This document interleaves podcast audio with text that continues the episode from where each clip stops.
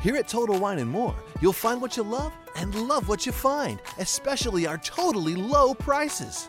My friends and I are hanging out this weekend, and I'm on cooler duty. These seltzers and sparkling wines are the coolest. They'll make you the king of the cooler. Oh, that sounds good. Wow, I can fill my cooler without emptying my wallet? Find what you love, love what you find. Only at Total Wine and More. With the lowest prices in the DMV. Drink responsibly, B21.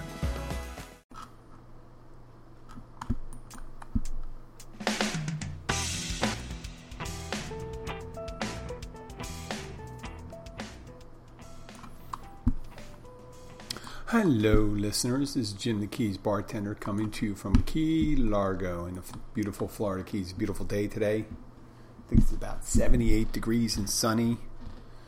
I didn't spend much time outside yet, but I plan to. I plan to. I got to run some errands.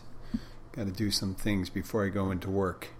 And I'll talk about work a little. I just wanted to talk about uh, first.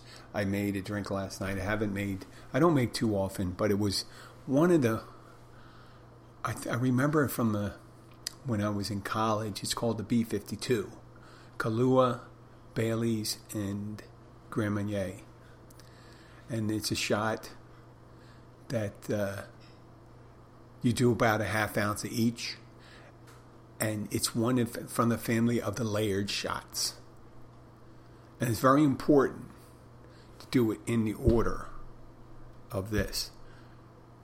Kahlua, Bailey's, and Grand Marnier. So when you pour it in a shot glass, you're doing about a half a shot each, half ounce, and a half ounce each. So that'll work out to be an ounce and a half, but or you a little less than that. But you put the Kahlua in first, and then you take either the convex side of a spoon, you dip the front into the liquor below, and you pour it across the top of that spoon so it doesn't go, you know, doesn't pour into the Kahlua. So you're going to put the uh, Bailey's in. You're going to pour that, hopefully through a pour. You can do it free pour, but it's a little harder. I did it last night. You just got to be real steady with your hands. And then the last one, the Grand Marnier, you got to be really careful with that because that kind of gets muddy a little. But you can still see the layers. You'll see a Kahlua, a clear Kahlua layer, Bailey's layer, and Grand Marnier. I don't know how important it is because I we keep our Baileys chilled, but most of the times that B52 is made room temperature because the temperature of liquids could change the specific gravity of it. You've seen it with water and see how it pulls around and sugar and stuff like that. It rises and falls and things like that. So I have a feeling that if you can keep them all room temperature is good or all chilled. When I say chilled, I'm not saying use ice because I don't know how that would affect it because when you sh- when it's shaken over ice, you never know how much content of uh, water you get into it, and then you have water mixing in with the stuff, and that stuff could just get all cloudy. So if you're affected to do a layered shot, because people like that, they like the looks at it. It just enhances their quality. I know. Here I am, sober guy, telling you how important it is to keep it separated. But you know what? Presentation is important. That's why we garnish our drinks sometimes. People don't always use that garnish. They just like to see it. You know, sometimes you need to have, sometimes a motherfucker has to have a drink in a coconut. You know, sometimes they need a layered shot. So luckily that person ordered last night. We had a busy night last night.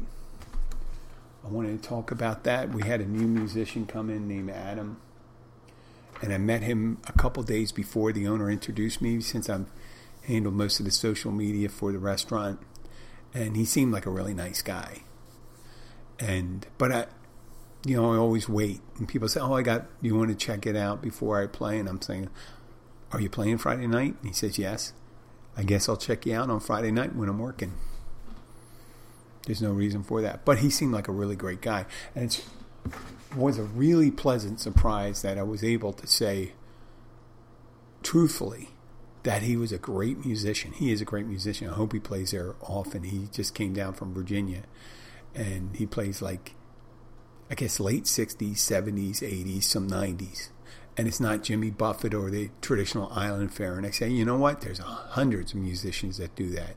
And I know some of the tourist places, they really like to have that for the people. But when you're spending time down here and you're entertaining locals, it's good to have a nice repertoire of things other than Jimmy Buffett.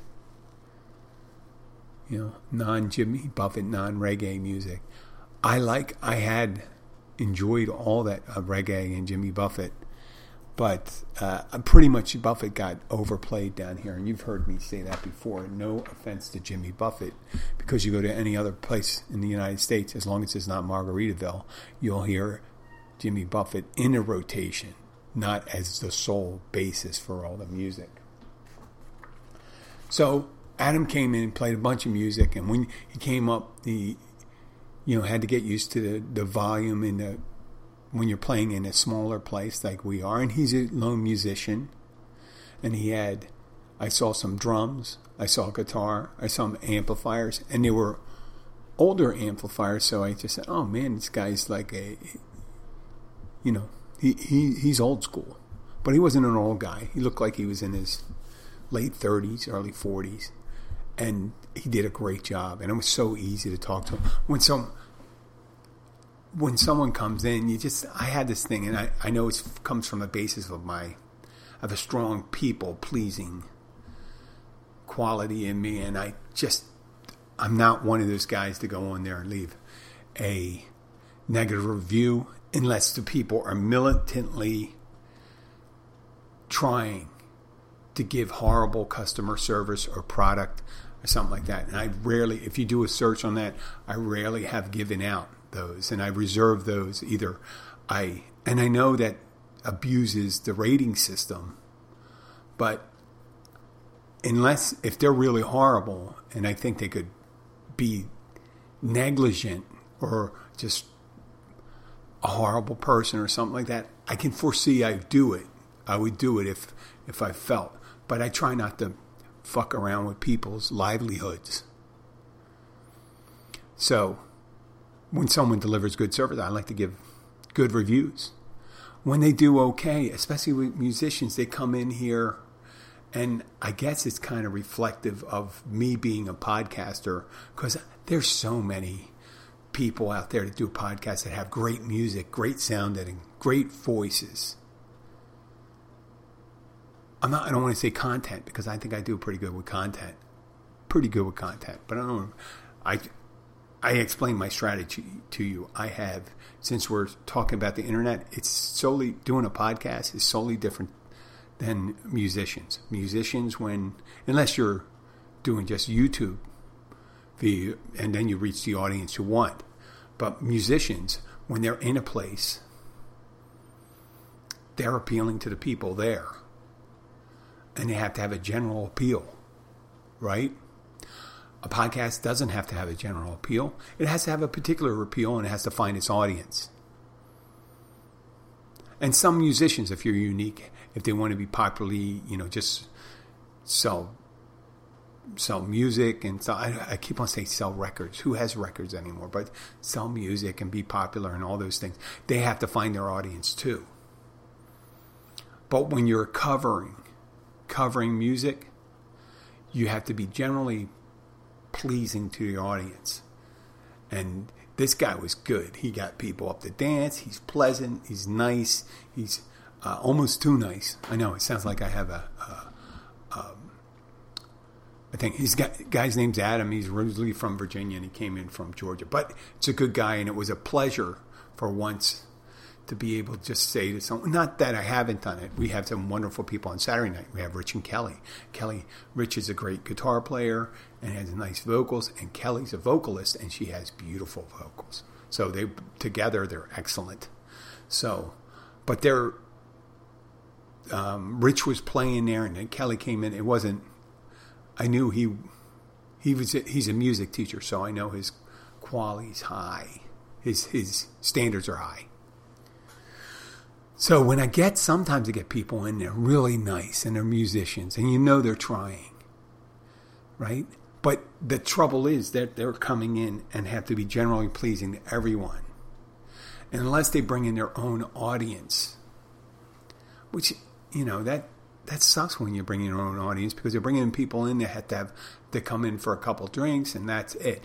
But if you can be general pleasing to the people that are there, that are eating and drinking already, that is the most positive outcome you can have. And then bring other people in. So this guy had a I mean, we had a good crowd last night. Part of it was, and it was. I didn't expect a good crowd because it was first time. It takes a couple, takes a couple time, you know, time for people to. But we had regulars come in. We had regulars that heard it, and they're going to spread the word, and they're going to say this guy was really good on a Friday night. And I've imagined that those people will come in, and the people, you know, the people that came, those people that heard him will come in, and then they'll tell other people, and they'll come in and say, oh, they, they you know, the catch has a good musician on Friday night, and I hope he stays there because. Uh, and I explained to him, it's it's funny. Musicians tip me at the end of the night. I give them drinks and stuff like that. I support them and stuff like that. And I said, listen, you doing a good job already. Already is compensation for me. I know I'm turning down money. Why do you say, listen, you're working. I, I appreciate your tips and stuff like that, but I don't I don't expect it. I appreciate it, but I don't expect it. That's different when you appreciate something and not expect it. So when I do run into people though that come in musicians and are really nice and I want to be friendly with them and stuff like that, but you hear them playing music and you say, oh, you know, playing's all right, the voice is flat, the, the, the, music selection is not my cup of tea, and and the people that come in are I hate to say it, some of them are just cheap. And they, for some reason, people think it's having the seat filled and them drinking water is good enough to say, look at all the people I brought in. I said, that is not, we are not a venue for people to come in and just listen to you. We are a venue for people to buy, you know, to make, you know, to do things, to drink and eat food. And because we're a profit, a for profit, we're not a community park. But I, I don't say that to them what do I say to them? I'll say things like, "Oh, you have really nice equipment, or nice song selection," or in one case, I say, "You know, you rarely see the kazoo brought out in music anymore. What do you think? You know, what do you think?" And then I'll say, "Oh yeah, it was great," and I'm lying through my teeth. It was great, and I'm just, I hate doing that, but I don't want to be the harbinger. If you're you know, in your late 40s or in your 30s and you don't realize that you're uh, a my, you know an okay musician or bad musician, then I don't need to be the one. I don't want to be the one to burst your bubble. I don't. I don't need to be that one. You got to go and find uh, someone who's going to be straight shooter. Say, you know, you got to think about doing something different. I had people come and tell me that for bartending. He said, maybe you shouldn't be working with people. yeah. Yeah, I've had bad days. And that's what I wanted to talk about the next thing. And that'll be the lion's share of it. Uh, last night, I mean, during every, through, you, you've heard the term before to, in every life, some rain must fall. And that's assuming that rain's a bad, you know, rain is not always a bad thing, right? Obviously, farmers need rain. It, rain's good for your water supply. It's great for the surroundings. So you, rain can't be automatically seen as that. You know, when it's raining a lot, all the time. When you have too much rain, yeah, that could be kind of negative. I understand that symbolism, but rain is not always a bad thing just like adversity, that rain, that's the metaphor for it. That rain is adversity, is negativity, is things that happen in your life. And we all go through those things where not everything's going right. And there's some downright bad things going. And for that, it's really hard to address. And I'm not suggesting that the podcast is good enough for that. So if you're going through a lot of adversity and you're having some really really horrible time of it. Um, I hope this podcast helps you, but you really got to get help if it's changing your point of view. If you're feeling bad about yourself, you think about hurting yourself, you think that life isn't worth the effort, then yeah, you got to seek help. You got to go get that, nip that in the bud before anything. Just do it. Change, change that thought. Do whatever. And I realize some people going through. Some people are very ill. They got family members, loved ones, pets. Uh, we have a dog that's um, or, and, and she, the dog is a uh, Roxy's a family member, and she's getting old and decrepit. And you know, with a dog, that's an accelerated thing, right? I mean, she woke up, she's feeble now, in a matter of six months. And there's other things. We've had health issues in, in here in our family. We're t- and whenever you have a health issue, sometimes you kind of blow it into something more than it is. Sometimes it is more, it is that ex- extreme thing. We have to deal with those. And then you got to really go on a full tilt push. But sometimes the adversity is piled on. You know, loss of job, loss of your place, your your home, your finances, your relationship with uh, uh, wife or husband and wife or, or children or friends, your relationships can problem. You can have a problem with substance abuse. Or general a general hard time adversity occurs. And that adversity that rain that falls into our lives doesn't have to be 100% negative does it? And let me explain why I always felt that you it's you really appreciate that sun coming out when you've had a couple of days of rain.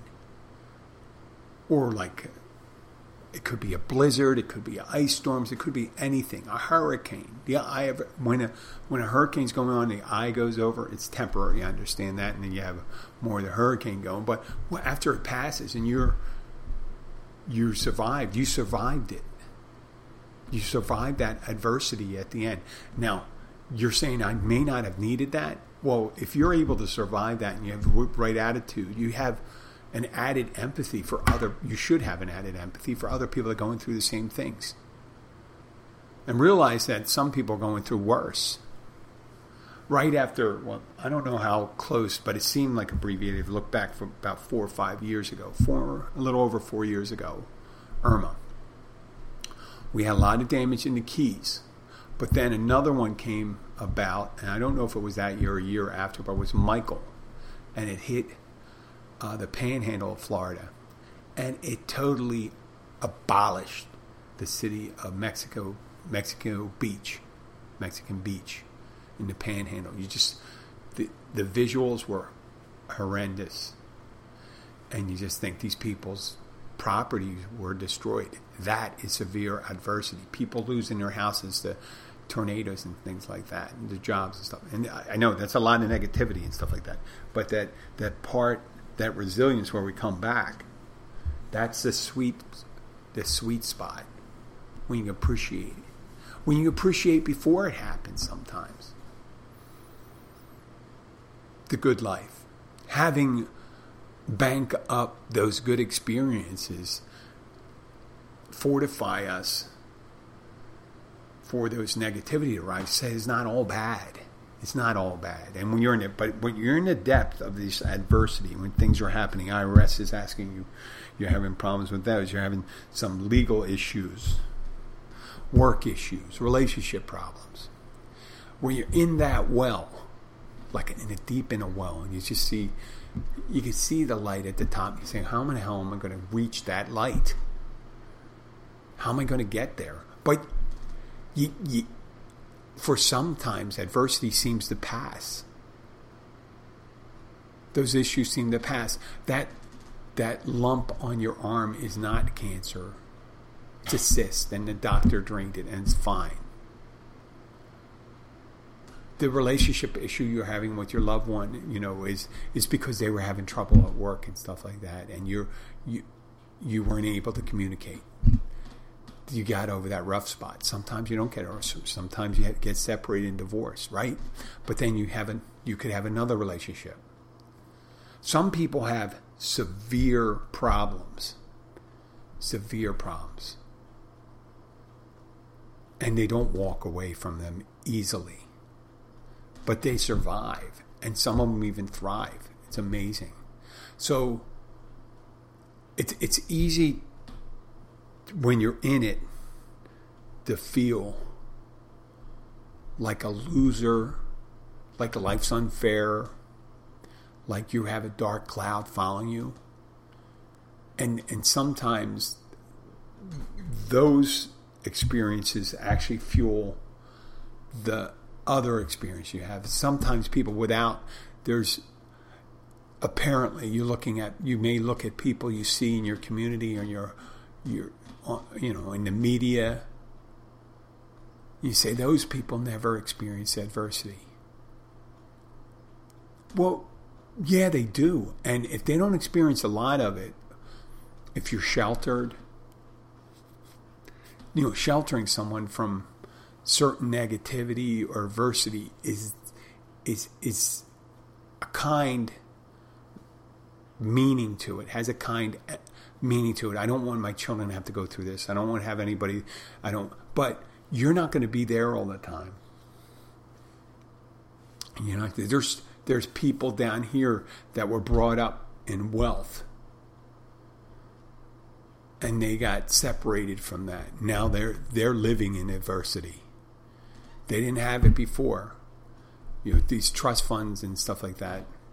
It's just like in relationships if you, there's these beautiful people out there, lovely. You just think of the, the, the the kids you go to school with, these beautiful girls, handsome guys, and stuff like that. They never have a problem finding a relationship. They find it in high school, they find it in college, they find it in, well at their place of work.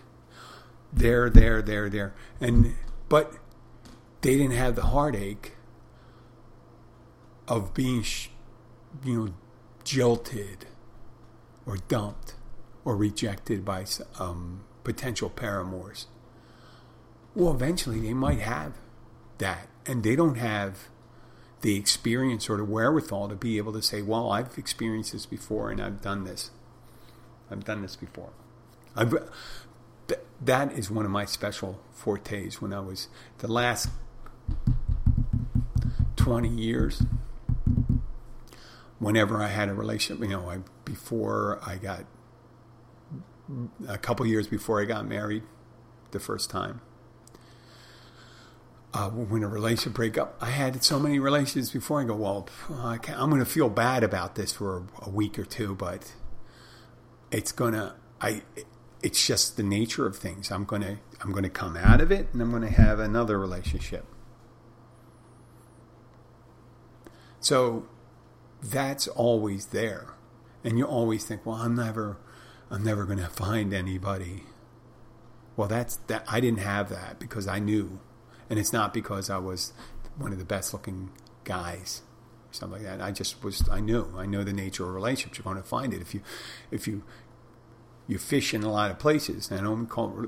I'm not comparing relationships to fishing, but if you you you change your prospects when you have a wider circle a wider circle of places that you travel in and people that know you, and then you end up and try to you know try to have some redeeming qualities about you. So what I what made me think about these things was there was two movies.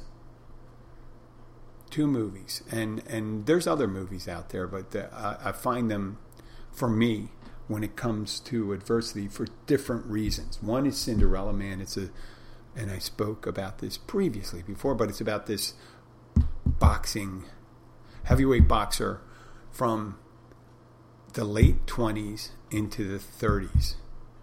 Okay, James J. Braddock. And he became, when he was young, he became the heavyweight champion. And he amassed a decent amount of money, but then the stock market crash happened in 1929. He lost most of his money. And at the same time, he was injured and he, in order to recover, I, I think this is they didn't do a lot in this story in this movie, but they he was doing a lot of fights in order to recoup some of his losses, and he got injured, and he didn't have enough time to really recover, and he he was losing fights and on technicalities. It was really never he was never knocked out. I think until Joe Louis maybe, but I don't think he was ever knocked. Technically lost by a knockout until till the end, and eventually the boxing commission of New York and New Jersey took away his license to fight and he, he lost all his money. He ended up living in North Jersey in a tenement with his wife and three kids. And he had to go on relief. And it was relief back then in the early 1930s. Uh, it was called relief. And it was very little money. It was like, I think it turned out to be like $14, $20, $24 a month. $24 a month. And they were barely getting by. He was trying to be a longshoreman and they there wasn't a lot because it was in the midst of the uh, depression. There just were so many people out of work, so they would just, you know, guys would go up on the docks and they would pay, take whoever came in, like take up to eight, ten guys they had, and they would just, you know, call them in, and it would be like 40, 50 people, and they wouldn't get jobs that day and you get a little, you know, little extra money he made as a longshoreman went in, and with the the relief he was getting, so eventually he healed, and his manager got him a fight. Uh, an ex, it was almost like an exhibition fight because there was this this guy who was a uh, a rising contender, and the person that was supposed to fight him couldn't fight. So there was James J. Braddock, and they said, "Listen, just bring him out here." And he is a sentimental. Uh, people remember him, and they they just he was a guy that was never knocked out, and he was going to fight. If this guy knocks, and the guy, the rising contender, the young guy, would knock him out, then it would be like a good show, and James Braddock would get some money, you know, to keep him out of the poorhouse a little longer. But he ends up winning the fight. But you can see all the adversity he was going through. I mean, he was at the top of his game. He was wealthy. He had a beautiful house in New Jersey and stuff like that. And then he ended up living in a tenement. He's trying to work, get jobs as a, as a longshoreman and and on uh, relief, which was back then, it was felt shameful to, be, to have to be on relief. But the guys felt as if they were failing their families. So he ended up coming all the way back, and he uh, ended up fighting the champ at the time, and he wins, and he ends up paying back all his the relief money. Not that it was required of paying it back, but he came back and he paid all his relief back because he felt that he lives in a country that was great enough to take care of you when you were down, and he wanted to be able to be returned the uh, favor and he ended up winning. And but you could see how his wife stood behind him. The wife, the wife uh, didn't want him to fight anymore. She would rather, you know, stay where they were you're living than have him get beat up again. And but he ended up winning, becoming the championship. Uh, the, the champ, heavyweight champion again, and he eventually lost to Joe Louis. But by then he had you know had um, the you know economy was coming back and all that stuff. He bought equipment. He ended up be, owning a construction company, helped build the Verrazano Bridge, and he looked like I mean. He, he made it through, and I love watching that. You see him come back, and his wife telling him, "Don't do this fight," even though he was going to make a lot of money from it and stuff like that. And he did it. And I always get kind of and it, from what I understand, it was very faithfully recreated. It's a Ron, a Ron Howard uh, film. Uh, Russell Crowe plays Jim Braddock. Renee Zellweger's the wife, and uh, the the manager, the fight manager of Braddock's played by Paul Giamatti. It was a beautiful period film. So I watched that. I guess I love seeing people defeat you know, uh, beat out adversity. And then the other one was kind of kind of similar, but not exactly. Jerry Maguire, and everyone, if you know Jerry Maguire, Tom Cruise maybe, and Re- Renee Zellweger again. Wow. And when he loses, when he goes and writes that, and so here's a guy on top of his game. He's a he's a sports agent, and he writes a mission statement that everyone calls a memo, but he wrote a mission statement. It's kind of like a report, twelve page report on how they should have take less money, spend more time, care more about the clients and stuff like that, and ended up getting him fired and he loses all his clients, and he has but one client left, and that's Cuba Gooding Jr., who, you know, in the end, if most of the people saw that, he his his relationship with his new newlywed wife falls apart, but it comes, you know, after Cuba Gooding Jr. and all that stuff, it ends it ends well. But there's a lot of adversity this guy's going through mainly for him, it's professional and relationship, not health.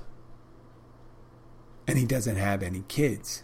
I mean, he does now. He has a stepson and a and a wife, but he he could he would have just lost his job by himself and had to go done something else.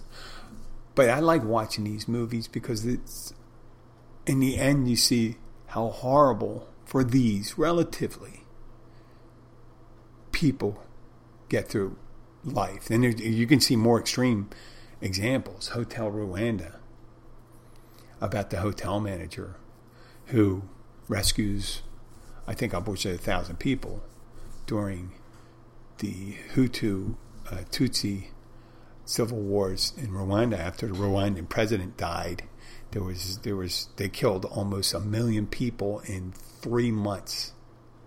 A million Tutsis were killed in Rwanda. They were blamed. They were they were settling tribal scores and stuff like that. And it turned, but this guy Paul, who was the manager, who's played by oh god, I can't remember the guy's name, but he's a great actor. It was a great, really superior movie. Out of all those movies, I have to say Hotel Rwanda was probably the best movie, critically the best movie. Um, Jerry Maguire was the best entertaining and Hotel Rwanda was probably more historically correct. The less were about the personal conversations. The historically true ones were Cinderella Man and Hotel Rwanda. But all these people at the end, and the more severe one, Hotel Rwanda, where genocide's going on, and he is able to bring his family and the children of his brother-in-law, being able to have them survive, and, and all the people that he brought into the hotel to protect. But at those things, it's kind of reminder. I don't always like watching those movies. I have a hard time watching those movies when I'm going through things that aren't that great. And it's easy for me to even have that. And I've done that over the last couple, last year. It's good, bad. It's not always string of victories going on. It's not always a stroll through a rose garden. But those things, I think, make me more appreciative of the really the, the being able to appreciate the good things that are going on are enhanced by my experience, my other experiences are not so fun. So I can embrace some of the adversity when it happens. You, life is so precarious in the situations you cannot protect yourself from the things that happen all the time, unforeseen or seen. Sometimes we, we let things go on and we might be somewhat responsible for the troubles that come into our life with the people we associate with. But other times, the fate fate determines what your life will be like. But only you have the you know, real ultimate say on how you're going to react to it. That's that's what I'm here for right now. And and like I said, if you are going through really really tough times, I imagine you're not listening to podcasts. And this is just to fortify you when you do. Because there, there are, it's hard to really see that from the depths of that, that place you are. The place you are. It's really hard. When you're angry at someone, it's hard to realize that saying, oh, wait a second, I love this person. You don't remember. You don't remember. You can just think you're the, the the anger is so topical. The disappointment is so there in front of you. And uh, just being able to move beyond it or just being able to appreciate there is a flip side to it, that works for me sometimes. It's, it's brought me through it. And uh, I know everyone knows how to cope. I'm, you know, Jim, I'm a grown up. I've done, I've fucking done this before. Well, that's not for you then. Then that show isn't for you. But you maybe if you when when we are we've gone through it, we fortified people that have been through adversity. Some of the best people I know have used that experience to help other people that are going through it people who have thought of suicide working on a suicide hotline. I don't know if that's necessarily true. If you're chronic, you have chronic de- depression, maybe you shouldn't be working for that. Um, consult, you know, a healthcare expert, mental health expert. But I know with through my 12 step programs, my experience with AA, that the people that have experienced the trials and tribulation of being an alcoholic are the best, are really well suited to relate to people that are going through recovery. And if you're fortunate enough to have enough experience and you're able, fortunate to remember that, um, at least for me, when it comes to sobriety, the way I view it is that I've experienced seven years of recovery, seven, 2007 to 2014, then five years of drinking, and that five years of drinking afterwards reinforced that I wasn't cut out to be one of those people that are moderate drinkers. It's never going to happen. So that has reinforced this last, it'll be going on two years next month. I'm not asking for a pat on the back because the only pat on the back I really deserve is from myself. So yeah, I did that for many years. That's a, that was my adversity. I was doing it to myself. So once you realize that, that life won't get any better, there won't be anything good coming out of that for me. At least I'm specifically talking about alcohol. All I have to do is choose not to do alcohol right now. There's no there's no situation where that the alcoholism used to trick me and say, well, listen, I'm missing out on fun. I'm missing on a good time. I'm not getting relaxed. I get, at the end of the day, I can like to have a drink, blah, blah, blah, blah. Yeah, I don't do that. I don't do that anymore. I don't think about it. That's why at the beginning of the show, I could talk about making, constructing a B 52 shot. And there's people out there right now, I know they're in the depths of it. Sometimes I share with them. I'm hoping that um, I tend to share that because when people try, if you're not in the bar business, a lot of people say, "Can I buy your shot? Will you drink with us?" And I explain to them. So because I want them to come back if they're nice and they're kind and stuff like that, I go, uh, "I'm sorry." I, I, I tell them right out. I said, "I can't drink." I said, "I don't drink," and people have known me for years. Say, "Jim, do you ever drink like a little?" do you drink any wine or anything like that? And I said, no, I don't do a little bit. And I, I, I there was someone I know from the neighborhood. I'm not going to even say this, the sex of the person. Every time I seen them, I have seen them. They, they uh, would progressively have more signs of the heavy drinking. I'd see it come out. And don't you know, this person came in and they're not drinking anymore. And they look. I I noticed a difference in them. They came in. They were a different gait. They were. They asked for a zero zero beer, which I only had my. I, I only consider having zero zero beer after like a year and a half, and I don't keep any extra in my fridge. A zero zero beer zero. But I just thought that person. I said, good. I said, I do have, and I go like this, just as I said, I do have Clausthaler, but it does have 0.25% alcohol in it. So I see this person. They look happy too. They look different. They look different. But you know what? Like I said, you know, people would.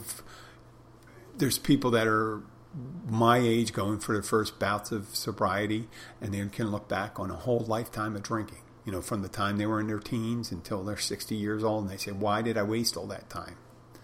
Well, maybe it wasn't wasting. Maybe that's the adversity that you needed in order to fortify you, in order to be sober and appreciate that part. Right? Or people that decide to get fit and say, well, I want my blood pressure to go down. I'm going to start eating right. I'm going to start exercising. Blah, blah, blah, blah. Well, the adversity of being on the couch and being accused of, and it's, I know there's horrible things where people going through end stage issues. I don't know how to address that that much. I won't. I won't do that because they're going through a specific journey on that, and that's a personal decision. But you did have good times. You do, you know, whenever you're going through adversity, you got to remember that the, you had good times. That you had good times, you could have them again. I know it's kind of negative, but hey, I'm going to be positive. I'm not going to. I'm not going to change segue and get anything silly right now. I want to thank you for listening today.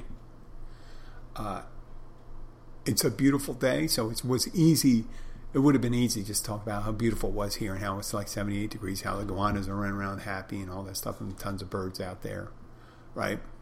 But I thought it was important to, to say, right? And every so often, and if you do know someone that's not feeling so well, drop them a line, say hello, uh, tell them how you feel about, and as long as it's supporting them. And uh, if you don't have anybody, if you're going through it yourself, reach out to someone. Uh, if you are a listener, I'd like to thank for all the people that are downloading episodes. We're doing um, not so busy this week, not so busy, but you know what? I guess I can't hit a home run every week can't hit a home run every week, but I do appreciate for everyone that's downloaded, download as many episodes as you can. The important, once again, if you can hold on and listen to my line of thinking, the more downloads we have, the higher the rankings we have. We have great rankings right now. When we get a little higher, we have more reviews. We're, we're on Amazon Music, Spotify, iTunes, uh, Spreaker, of course. That's my base thing but uh, iHeartRadio. I do appreciate you guys for listening. If you could share this with your friends, uh, thanks a lot. Uh, and also all my foreign listeners. I mean, I had a listener from Bosnia, Bosnia Herzegovina. I, hmm, I do appreciate that. You know, thanks Taiwan, India, Germany, Great Britain. Great Britain's coming through. No Ireland. I don't ever. I, I don't know I may have had a couple listeners in Ireland, and not so much in Scotland. It's funny. I'm I'm like maybe seventy five percent Irish, of Irish descent, and I guess my humor doesn't really uh, appeal to that. Maybe definitely not the Scottish or the British. But Canadian can Canadians, it does. Not so much Australia. Yeah. Yeah. I think I had Adelaide, listeners in Adelaide and things like that. So out of all the English speaking countries, uh, U.S. is still U.S. and Canada is still the main stay on that. And I do appreciate those other countries you know, that don't, you know, English is not their native tongue. Uh, thank you and keep those downloads going. It's Jim the Keys bartender. I'll talk to you next week.